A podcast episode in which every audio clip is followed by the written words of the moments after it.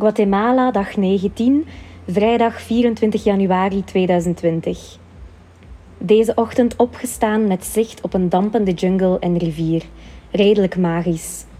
Super lekker ontbeten, zelfgemaakt brood, roerij, frigoles en fruitsla. Daarna heb ik mijn kleren gewassen op de traditionele manier in een driedelige wasbak met een scrubplaat. Erna zijn we met ons twee naar Semouk Champagne gestapt, een hike van in totaal 6 kilometer. Nu konden we ook in daglicht zien waar we gisteren gewandeld hebben. Kleine paadjes tussen planten en struiken en zicht op de bergen en jungle. In Semouk Champagne hebben we dan eerst een heuvel beklommen om naar het uitzichtpunt te stappen. Ik was niet normaal aan het zweten. Druppels vielen letterlijk van mijn gezicht.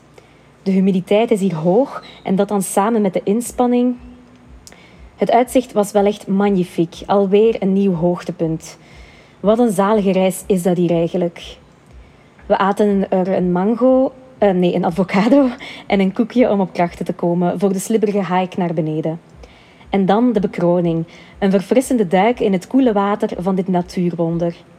Semouk Champagne is een natuurreservaat dat bestaat uit prachtige turquoise gekleurde poelen op verschillende niveaus. Google of check mijn Instagram voor foto's.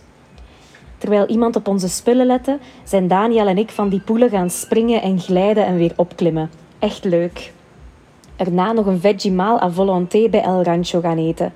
Echt waar, geef mij guacamole en frijoles à volonté en ik ben oké. Erna zijn we gaan tuben. Opnieuw met de Guatemalteekse wachttijd en chillheid. In het ijskoude water van de rivier lagen we dan afwisselend te chillen en versnellingen te trotseren in onze opblaasbare band. Allemaal omringd door jungle en heuvels. Uit het water komen was nog een avontuur voor mij. Na een douche zijn we naar het hoogste platform op deze site gaan kijken naar de zonsondergang. Daniel vertelde er deze quote: Travel can sometimes be unreal. Ik was ondertussen aan het dansen op allerlei muziek. Aperitiefke en dan family dinner met al deze zeer lieve hippies hier. Het is onze laatste avond samen en de sfeer zit er weer erg goed in en is koppelachtig. Nu date night in ons berghutje.